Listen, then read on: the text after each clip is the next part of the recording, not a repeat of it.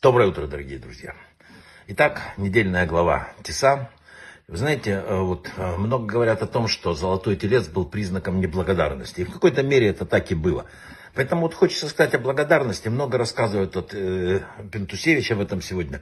Я хочу добавить его. Да?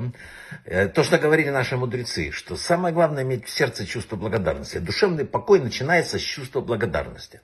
Благодарности за то, что ты уже имеешь. Вот сейчас. Не когда-нибудь, не какие-то, а вот сейчас. Так говорили мудрецы. Изменения к лучшему происходят, когда мы настроены на благодарность. А мы не благодарны за сегодня и уже мечтаем о другом. Так не бывает, так мир не устроен. Обратите внимание, когда ты что-то берешь, вот в еврейской традиции, какой-то фрукт первый раз в году кушать, какую-то одежду, всегда читают Шахияну. Что такое Шахияну? Благодарность Всевышнему за то, что ты дал нам дожить до этого дня. И вот это вот, причем это из-за одежды, из-за фруктов, еще раз говорю, из-за чего угодно. То есть сама благодарность нацелена внутрь человека. Да? Раф Илья Гудеслер писал очень интересную вещь, что отсюда можно выучить, что как важно для человека быть благодарным за добро абсолютно всем. За всем, кто для него совершил, даже не живой природе. Поэтому Моше Рабейну, например, отказывался э, делать казни, связанные с водой, потому что вода его спасла. Это пишет нам Тора, чтобы мы это поняли. Э, рассказывается об одном хирурге, который делал операцию на глаза.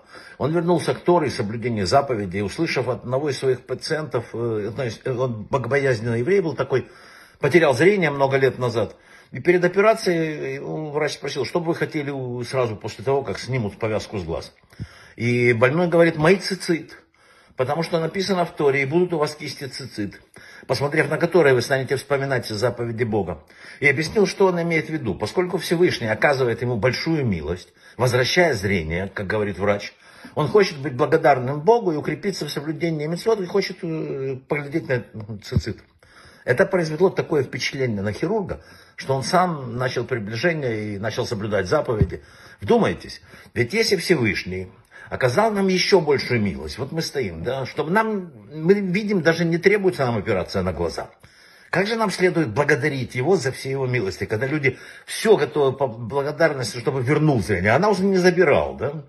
Ведь можно осознать, как велика его милость к нам, не проходя через болезнь, не дай Бог. Вот важно то, что если ты понимаешь это до того, тебе не нужно потом. Объясняет э, Бен Иш Хай. Каждый человек живет в этом мире, и мир принадлежит Творцу, и он постоянно совершает для людей милости. Но человек привыкает к этому потоку благодеяния. Солнце встало, утром проснулся, рука поднимается, все, и не ценит то добро, которое дает, и не осознает обязанности хвалить за это Творца. Но если человек, не дай Бог, заболевает, или, не дай Бог, переживает трагедию, он начинает понимать, что вся жизнь и каждый вздох его – это милость со стороны Создателя. И в такие времена он, может быть, и начинает уже благодарить его да, за постоянную доброту. Но получается, что нам надо послать это все, что мы… Или неприятность, или болезнь, не дай Бог. Зачем это нам? Можно же это делать до того. Поэтому говорят мудрецы, превратите благодарность в привычку. В современном обществе преобладает что? Неблагодарность. Потому не исключено, что благодарное отношение к миру иногда покажется вам некомфортным. Однако, если проявить настойчивость, и в конце концов будут усилия вознаграждены, чтобы говорить «спасибо» требуется секунда. Но эти слова оказывают огромное воздействие на Вселенную, написано. И вскоре вы убедитесь в этом. Написали мудрецы, практикуйтесь, еще раз практикуйтесь. Снова и снова говорите «спасибо», улыбайтесь, давайте браху. Вы демонстрируете признательность Всевышнему за дары Вселенной. Не стоит принимать свои удачи какие-то в жизни за должное. Благодарите всех вокруг, написано. Родителей, жену, там, э, мужа, детей, продавцов, сотрудников. Будьте благодарны каждому человеку. Они все приносят что-то в нашу жизнь хорошее.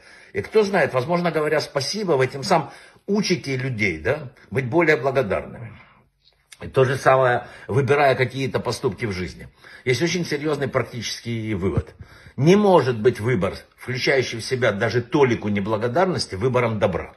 Благодарность не средство, это ощущение признательности вот такое к людям. Это единственное средство быть благодарным Всевышнему. Поэтому только соединение маленьких частей дает большое. Мы, написано, люди благодарные. И говорит Кабала, благодарность – это наша сила. Надо в это вдуматься. Брахава от Ацлаха.